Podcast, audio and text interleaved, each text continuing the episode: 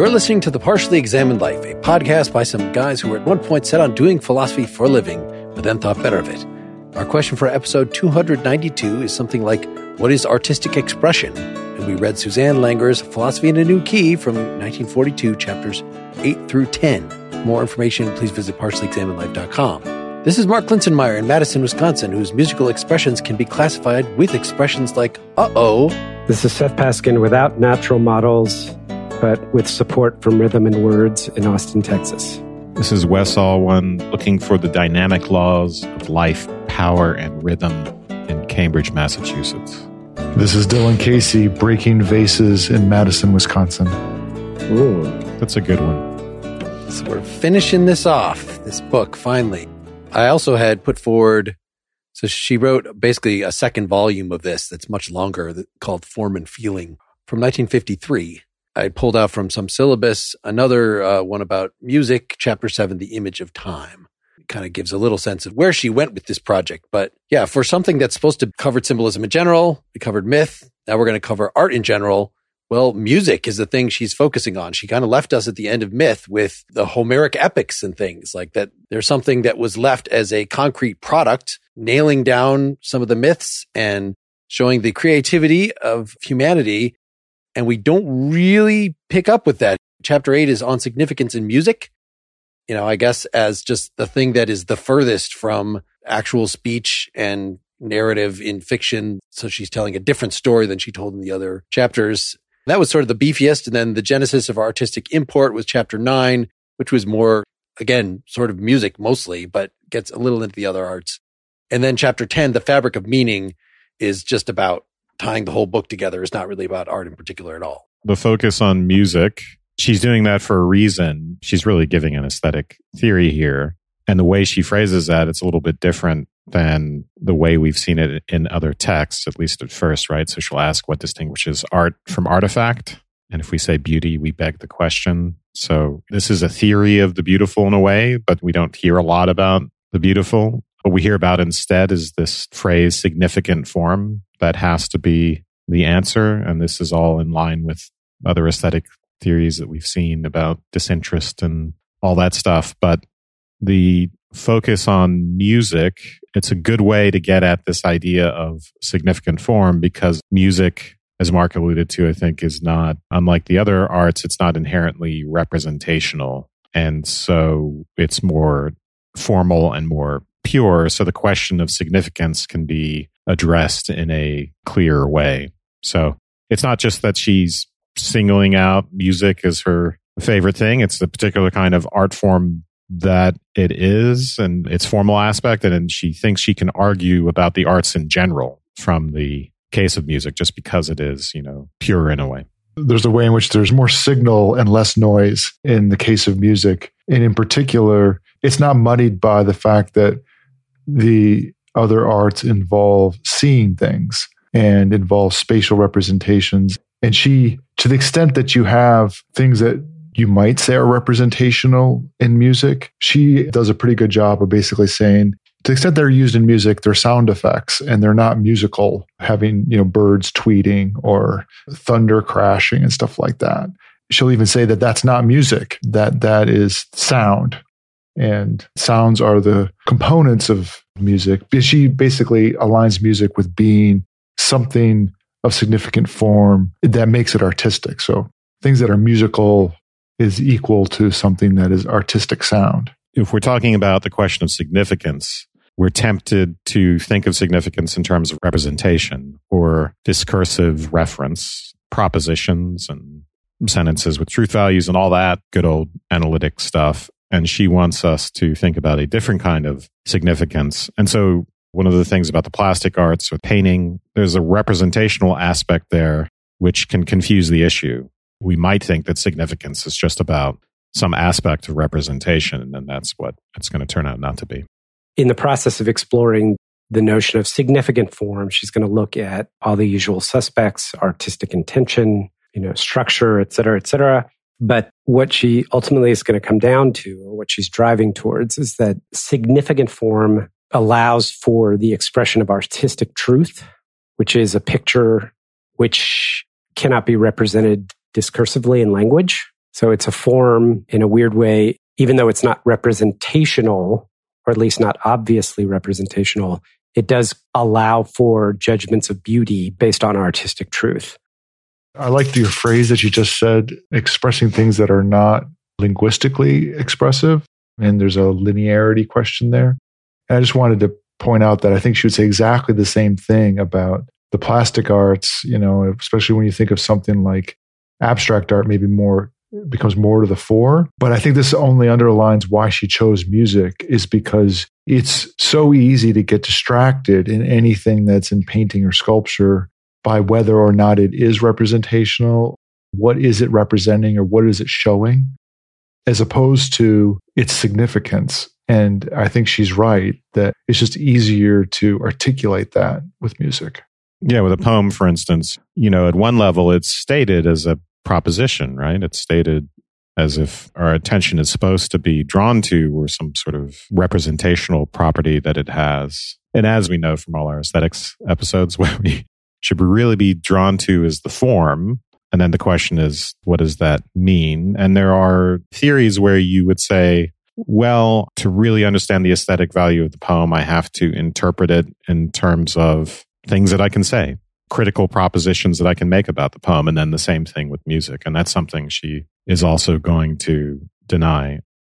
Just to reinforce Dylan's point, even if your medium is linguistic, even if your medium involves language and representation, that does not mean that the significance of artistic form is its representational aspect, even in poetry, right? What's significant in poetry is formal. But she's not just a Kantian and saying, just look at the form, ignore the content, because what makes the form significant is that it is a type of symbol, right? That's the whole premise to this book is that she is introducing that there are more types of symbols that modern man, modern humanity has been shrunk, has been alienated from ourselves because to little tiny people. yes, because we think too literally, right? We think too literally and scientifically. And we need to understand that just like in these earlier chapters, the way that language developed was through metaphors, was through free play of language that gradually got sedimented onto things. And that language is an ever expanding thing.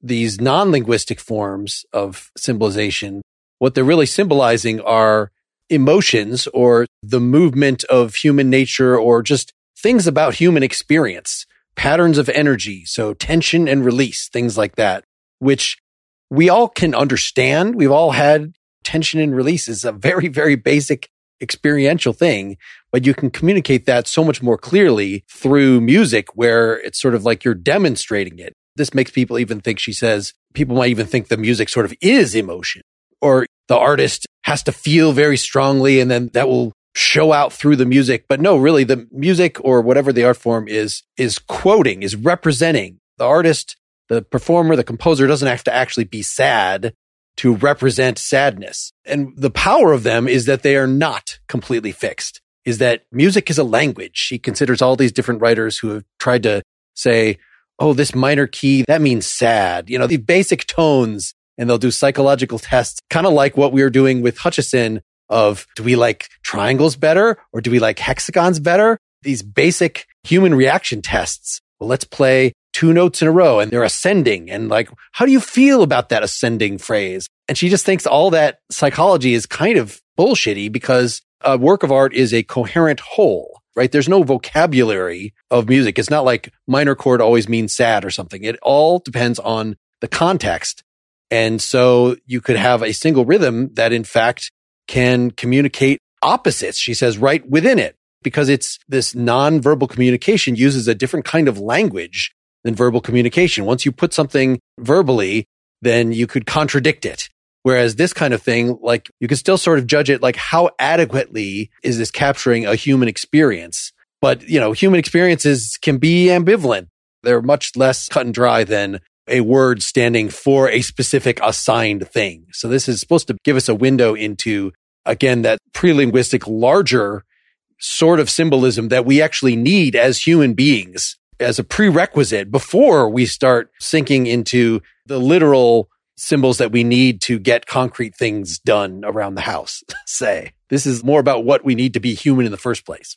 You know, Mark, just to point about the relationship to self expression. I mean, that's the natural place to go, right? For significance in art. She starts out by talking about psychoanalytic interpretations and the psychology of this. You can talk about what motivates creativity. You can look for unconscious motivations, but those things don't really give us a criterion of artistic excellence. You know, they just as much apply to bad art as to good art. If there's something symbolic about art, we should be able to talk about a logical form for that symbol and the way in which that form, in a way, corresponds to something. Before she gets to that point, she will talk about another natural option for talking about artistic significance, which is just, and Scruton was onto this a little bit as well, this idea that it's self expressive, that we're cathartically getting our feelings out in art, or at least the composer is defining the moment of catharsis for the performer. You could think of this in lots of different ways. But as Langer points out, you don't really need artistic form for self expression, right? You can just curse or you can do whatever needs to be done cathartically. There's no reason to have artistic form there. So she'll say if music has any significance, it's not symptomatic. That's her word for this type of expressive cathartic idea. It's semantic. If we think it's semantic, then we have to say, well, in what sense is it formally significant? And Mark, you were talking about the ways in which it's not about the expression of a feeling that the artist was having at a particular time or that the artist is trying to get the performer to express, but maybe it is something like a picture of a human subjectivity or the way she'll put it is very abstract, but something like the essential characteristic of life, movement, vital forms, things like that. But something to do with human emotion and something that we can't simply express in words. It has to be done, whether it's through music or some other art form, is ineffable, can only be expressed in these presentational images the reason that it can only be expressed that way, I think Mark was pointing out the possibility of containing contradiction. So this to me was one of the key parts to her claim was that there is truth value in artistic significant form in music and art that is non-propositional. And that's the mechanism by which you can have contradictions because they're not annihilating opposites you're not being hypocritical in expressing those opposites together at the same time. In fact, you are getting something more out of it, more truthful out of it by embodying that tension. And I immediately got thinking about the Heraclitus that we've read, you know, and other philosophies that try to talk about motion and movement and flow and relation as being at the center of their ontology. And they seem to always involve a kind of leaning on sort of metaphorical language that's trying to do something like what she's saying that music does, for instance, on its own terms, which is express attention. So, you know, you have the bow in Heraclitus, where he's trying to draw attention to the tension in the bow itself as being the relation that he's talking about. And it's at least metaphorical in that it's not a proposition, like a truth value proposition kind of thing that he's referring to. Just a, a quote to support that on page 197, the bottom. The real power of music lies in the fact that it can be true, in quotes, to the life of feeling in a way that language cannot. For its significant forms have that ambivalence of content which words cannot have. This, I think, is what Hans Mersmann meant when he wrote, the possibility of expressing opposites simultaneously gives the most intricate reaches of expressiveness to music as such, and carries it, in this respect, far beyond the limits of the other arts. Music is revealing where words are obscuring because it can have not only a content, but a transient play of contents. It can articulate feelings without becoming wedded to them. The physical character of a tone, which may be described as sweet or rich or strident, and so forth, may suggest a momentary interpretation by a physical response. I was finding it hard to see, like, well, what is the ambivalence about? Because there are things like you could write a love song that's sort of like, well, I love you, but I sort of don't like that I love, you know, you could express difficult feelings through that. But I don't normally think of that as something that is in straight instrumental music. So I'm a little removed from this sort of analysis. Hmm. Like a poem, you could express ambiguity well in, but she talked at one point about the morphology of sadness possibly being the same as the morphology of joy, even if they're opposites, so that you can give a single musical phrase can mean a lot of different things. And in some case, opposite things, things that are intention. So I think what it reflects is in our emotional lives, in the world, right, there are no contradictions. There's the law of non contradiction holds. But in our minds, especially emotionally, we can have the opposite feelings about things at the same time. And we can have conflicts. And I think the idea is the arts, including music, can express those conflicts because the symbols aren't so fixed. They're polyvalent and open to the moment to moment shifting of emotional life. Two things that kind of came to my mind during this conversation, but also when I was reading the book. So, just to make it clear, to talk about how music can represent something that you can't do linguistically because she talks about if you summarize and reword a poem, it no longer is what it was, right? If you just say, Ode on a Grecian urn or whatever, it's about a vase, a broken vase. That doesn't tell the story. But a good example to me is The Flight of the Bumblebees. She's not going to like this one. No, she's not going to like it, but let me explain why I like it. Rimsky Korsakov, right? I'm not sure who wrote, but I was thinking, Mark, and Dylan that you guys should have brought instruments to this episode so you could illustrate the examples with music. But if you know the flight of the bumblebee, you realize that when you hear it, you go, oh, yeah. And you can immediately make that connection to the flight of the bumblebee.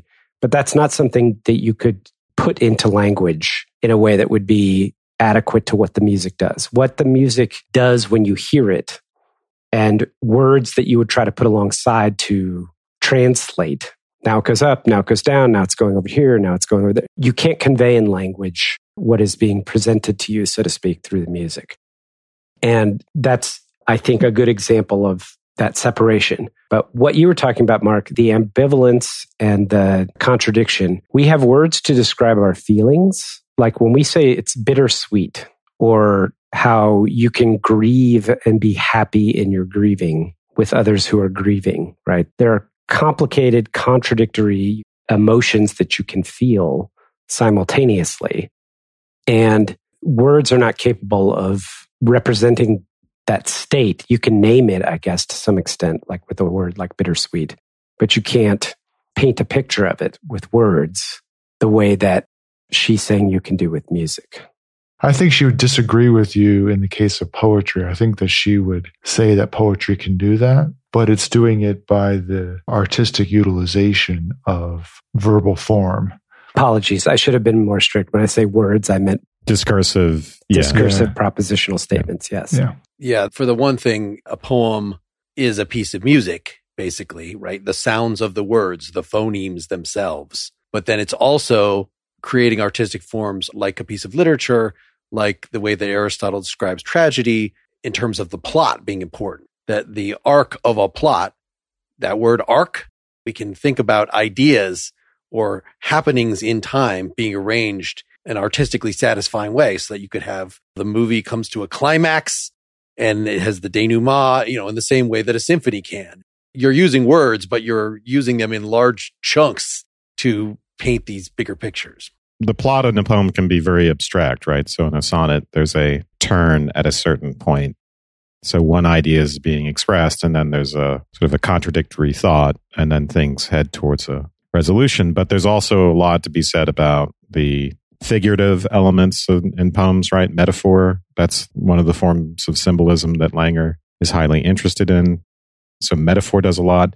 And even, you know, it gets even more complicated than that because poems often do have arguments. They do have ideas. They have theses, you know, right? Milton's Paradise Lost tells you the argument of each section.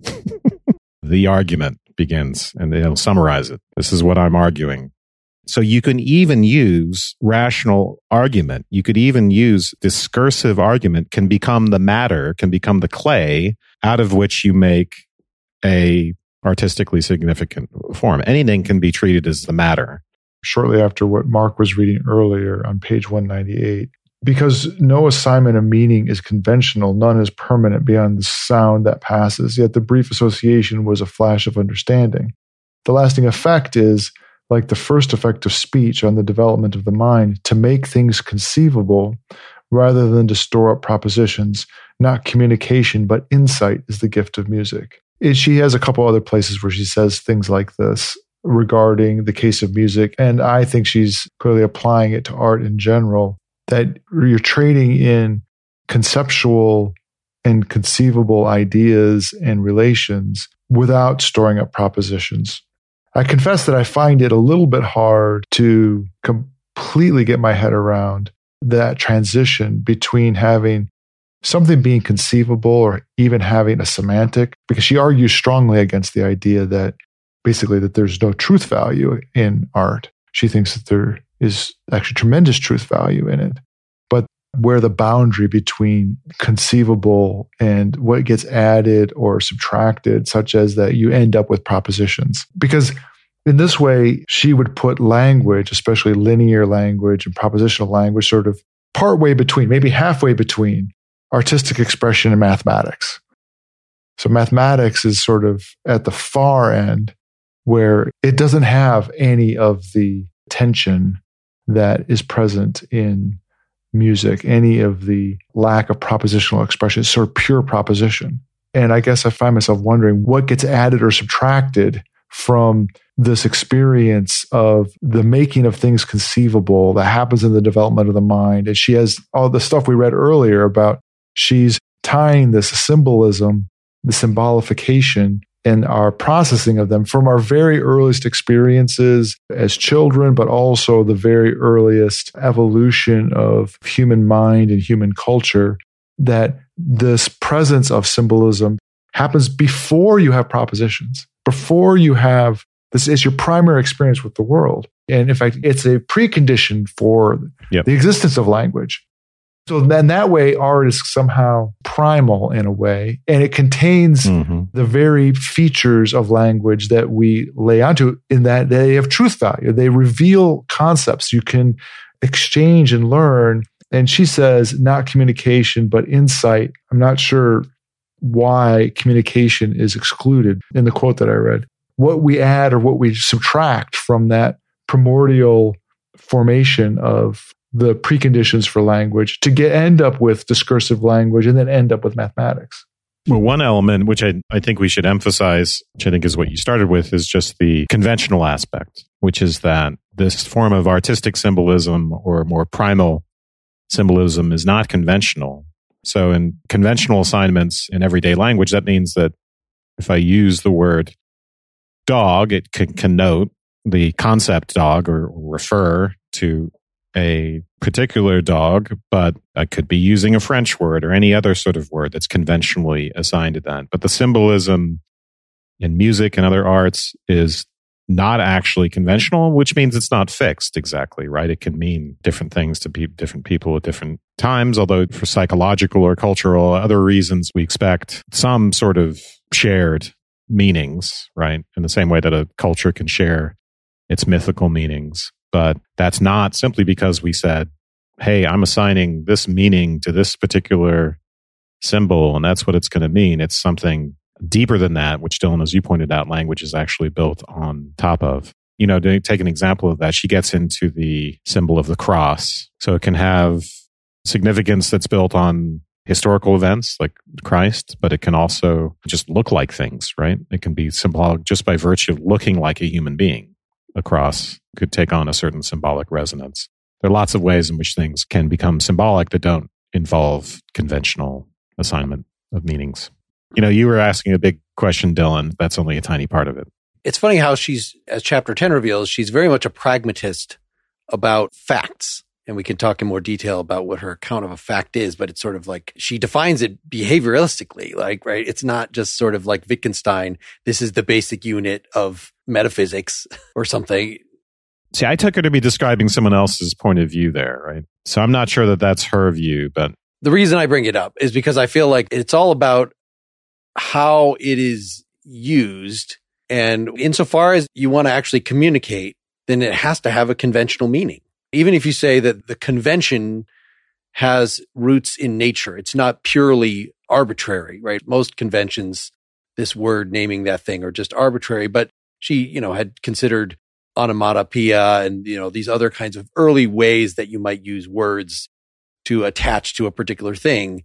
And so even just to say like, I'm capturing the motion of my psyche or something. So I like the flight of the bumblebee example. The thing that's wrong with it is that we call it a bumblebee, right? The fact that it's trying to be on a well, it's onomatopoetic, as she puts it, and that's exactly. precisely the kind of significance she's rejecting. But if it wasn't presented to you as the flight of the bumblebee, if it was just like, here's a very fast piece, it twitters this way and that, then everybody could sort of relate to that. You could come up with your own analogy. In fact, I think it's not so much the bumblebee, it's somebody trying to keep track of the bumblebee. So it's about our eyes, it's about our focus. So there's a common pattern of human activity, speed and motion that is being captured there. And so that is conventional insofar as other people are going to understand that it has something to do with speed and motion. You know, it's not conventional in the sense of completely nailed down. Like this is what it means that there's a lexicon of music and you could come up with maybe varied interpretations of what this, if you had to put it in words or draw a picture what does this song make you think of? Try to draw a picture of it. You know, everybody's going to probably come up with a different picture, although something in common with it. So it's not that it's completely unconventional. It's less conventional, but certainly for us to understand, right? She sees tonal music, you know, the fact that we all recognize major chords and things now, like that is an achievement. And it is something that, you know, if you bring somebody from a culture that doesn't use that, they're not going to really get that right away. They're going to need to be more immersed in it. So we have all these idioms, right? The blues and whatever. And even though they might be ambiguous, right? The blues is not actually always sad, right? If blues music, there's plenty of jolly blues bands that you go and see at a bar and they're just having a rip roaring time playing the blues there's a range of expressions that that idiom is known to have such that you'd really have to be a, I don't know, there probably still room for cutting edge blues artists that would actually surprise you. Like you found something new in the blues, but I feel like that is an idiom that its various facets have been explored pretty thoroughly. And so again, it's not a single meaning. It's not like this is what the blues or, you know, this particular often used guitar lick in the blues. It's not that it has a particular single meaning, but it has a range of things that we as blues listeners will be familiar with. I don't know if that completely addresses Dylan's question, but it seems like, you know, just part of that, how much do words get narrowed down that even in early linguistic structures, as she's described it, stemming from ritual and things, you've got a certain vagueness that's built in that she thinks is actually good. And so it's just that's the spectrum I'm seeing this on. I think this gets confusing because she'll say, right, on page 188, music has no literal meaning, right? This is in the context of onomatopoeia. Apart from a few onomatopoetic themes that have become conventional, the cuckoo, the bugle calls, and possibly the church bell, music has no literal meaning. And yet it may be a presentational symbol and present emotive experience through global forms that are indivisible. So we can use language to talk about our emotions to talk about emotive experience. We can use language to express our emotions. And she's saying that music is not simply a way of doing either of those things. Language is perfectly good at doing either of those things expressing emotions, talking, referring to emotions. Rather, it can replicate the logical structure in a way of our inner life and our emotional life included. Still, maybe this is part of what Dylan's puzzlement is too. I find it kind of a puzzling, difficult idea. You know, what's the difference between referring to or talking about or giving linguistic descriptions of our emotional life and then doing it through these artistic presentational forms? One way you might get at it is thinking of qualia. If we go back, what is it like to be a bat? We can use perfectly adequate words to describe all the various ways in which an experience might be had or held by an entity, by a thing, but that isn't the actual experience itself. And what she's saying is music somehow has a morphology that allows it to express something about that experience that's true in the same way that something is descriptively true, but that could not be described. And it's not simply that it engenders a feeling in you. It's not simply that you're having an aesthetic experience. That's not it. Instead, it formalizes the individual experience. One of the things that she talks about with language is and maybe I might be getting confused. It might be Cassirer who pointed this out, but what we call universalization is really abstraction. The process of getting to the point where the term dog represents all these things is a process of you're not reifying some kind of universal, but you're just more abstracting from the particular. And I think she wants to say that what art does is it also universalizes in a certain way. That's why it's not about your individual subjective experience, but instead it's about how the work of art is able to express this thing, which you recognize and can appreciate and you can conceive of it. Maybe you can't conceive of it in words, but you can at least conceive of it in the same way that you conceive of any of your emotional states. But that doesn't mean that you're feeling it, right? It doesn't mean that you're actually going through it. And so, insofar as a work of art does that successfully, it's adequate or inadequate. There's adequation. So, a good work of art will be a universal, but it will be a universal in some respect of some aspect of human experience that you can recognize in it. Well, and she gets specific in this image of time chapter from Form and Feeling that it's not just any aspect of human experience, it's our experience of time. And that is what music is about. I found this too reductionist myself. I'm not sure that I really buy it, but it was really something I could easily understand that we've gotten this from Bergson, she re- refers to the idea, and we had something similar in Heidegger, right? That there's a difference between the time that as science measures it, it is divided into seconds and minutes, you know, moment to moment. It goes one direction. Each of the moments is identical to the, each other moment. You can measure it, but that is an abstraction that civilization has created for practical uses out of our experience time in which some things seem like they take a long time. And so, you know, it just depends how interesting the things that are going on are. And so she says specifically that is what music is capturing. It is a way we all have the same experience of subjective time, just like we all maybe have, I don't know if we all have the same qualia of seeing red or whatever. Maybe depending on how your eyes are set up, you might have a different, so maybe different people might have slightly different takes on time but we all have basically something it's like to be a creature who experiences time like a human being. And that is a thing that music can capture, at least. I want to say that is one of the aspects of that it can capture rather than like she's really captured the essential thing about it. I don't, I don't know that I buy that here.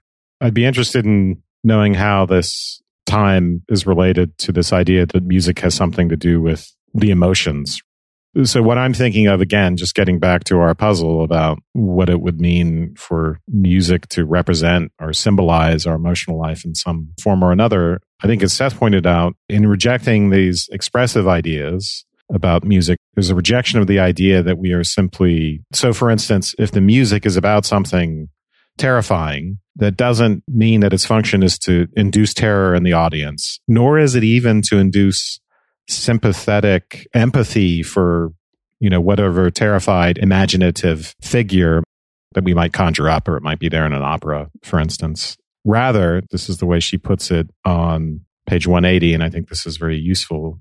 Despite the romantic phraseology, this passage states quite clearly, she's just been talking about another philosopher, but that music is not self expression, but formulation and representation of emotions, moods, mental tensions, and resolutions a logical picture of sentient, responsive life, a source of insight, not a plea for sympathy. Feelings revealed in music are essentially not the passion, love, or longing of such and such an individual, inviting us to put ourselves in the individual's place, but are presented directly to our understanding that we may grasp, realize, comprehend these feelings without pretending to have them or imputing them to anyone else.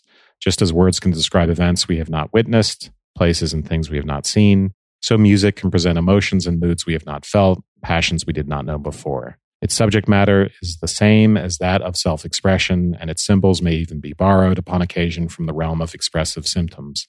Yet the borrowed suggestive elements are formalized and the subject matter distanced in an artistic perspective. Yeah. So this is getting at her version, you know, twice removed from Kant of what the distance thing is. So I did read Cassirer in the book that we are reading alongside this. His chapter nine is art and it's quite long. And I did read that in advance of this.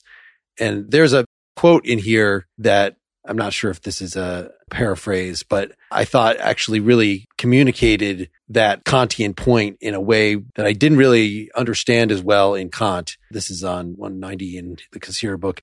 Aesthetic freedom is not the absence of passions, not stoic apathy, but just the contrary. It means that our emotional life acquires its greatest strength, and that in this very strength it changes its form.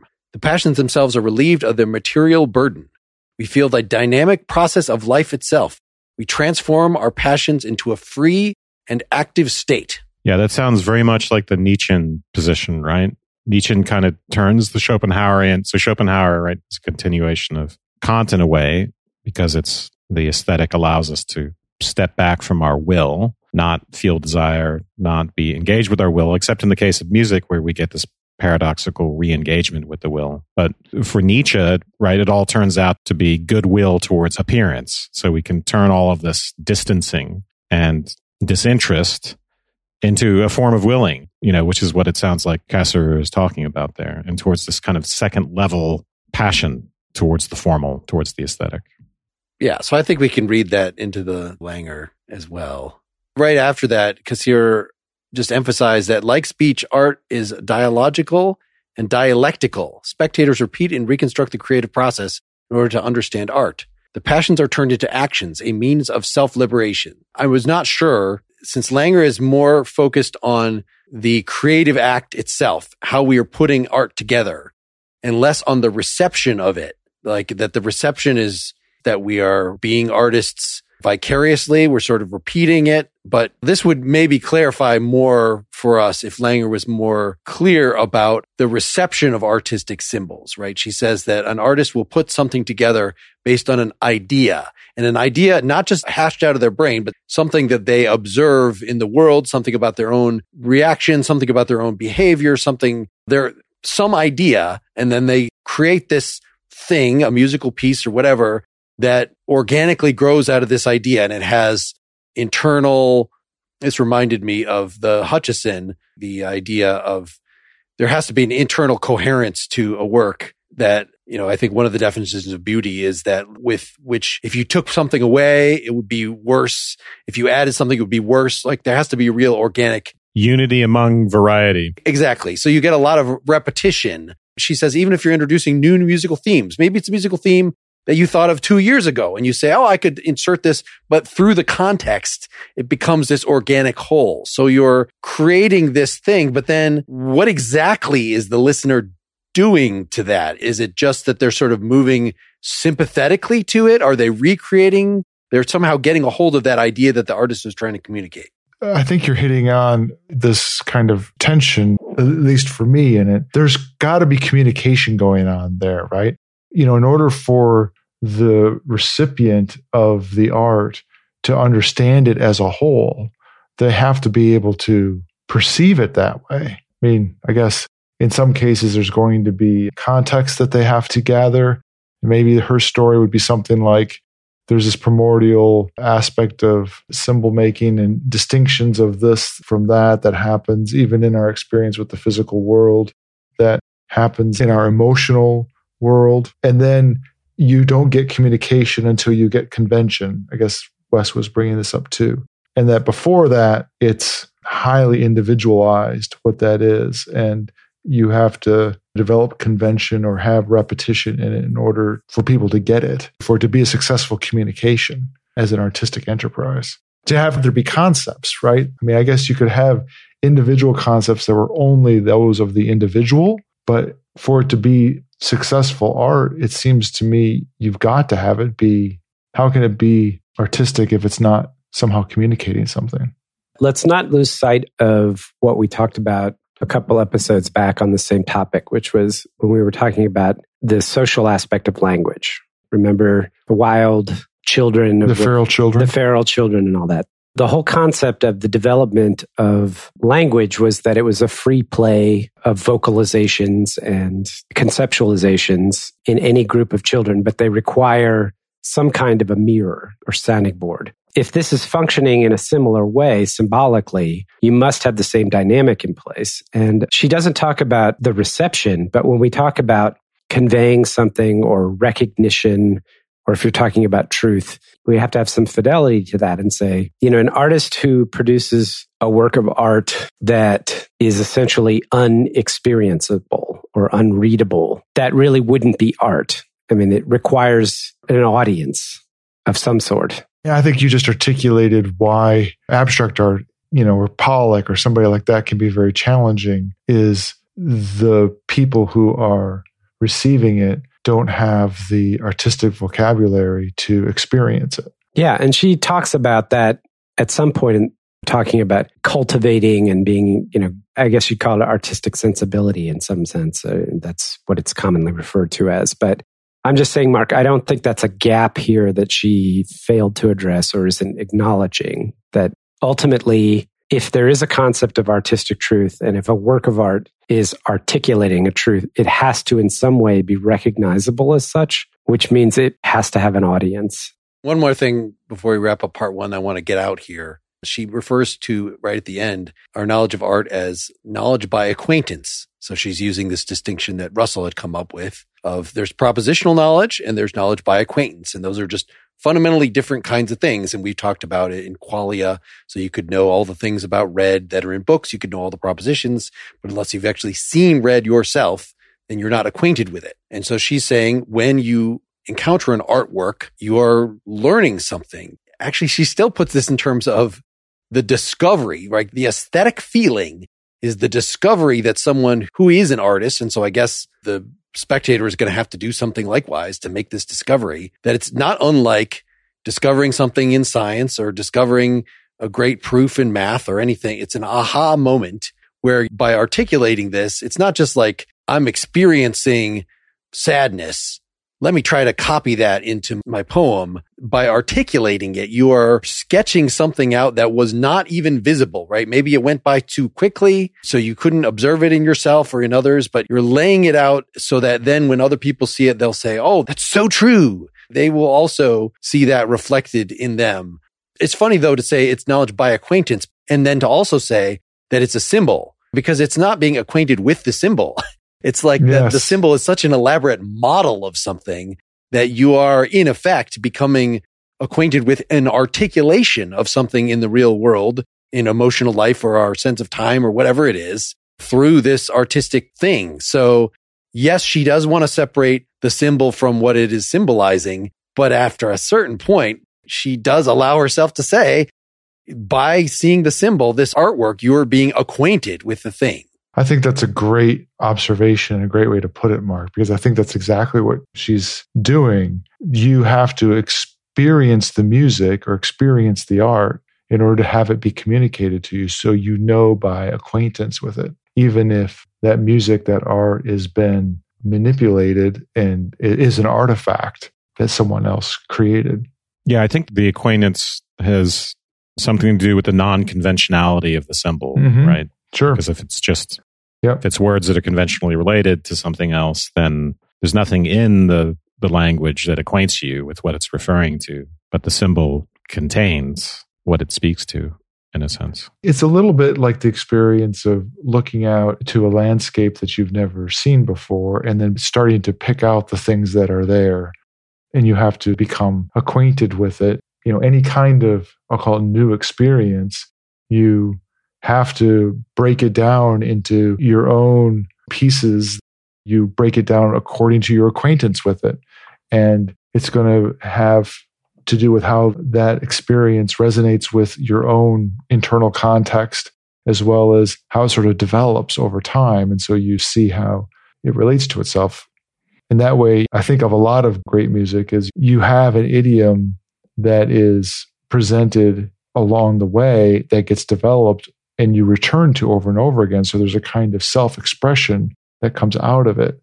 And I don't mean by like the self expression of the composer, but the music itself. You come to know what it's saying over the time and expression of the music because you have a repetition of themes and forms that happen throughout it so that you understand it after the whole thing is over. You've experienced it. You understand things that happened at the beginning in a way that you by the time you get to the end because you have the other things that happen, other musical events that render that beginning articulate in a way that it wasn't when you first heard it.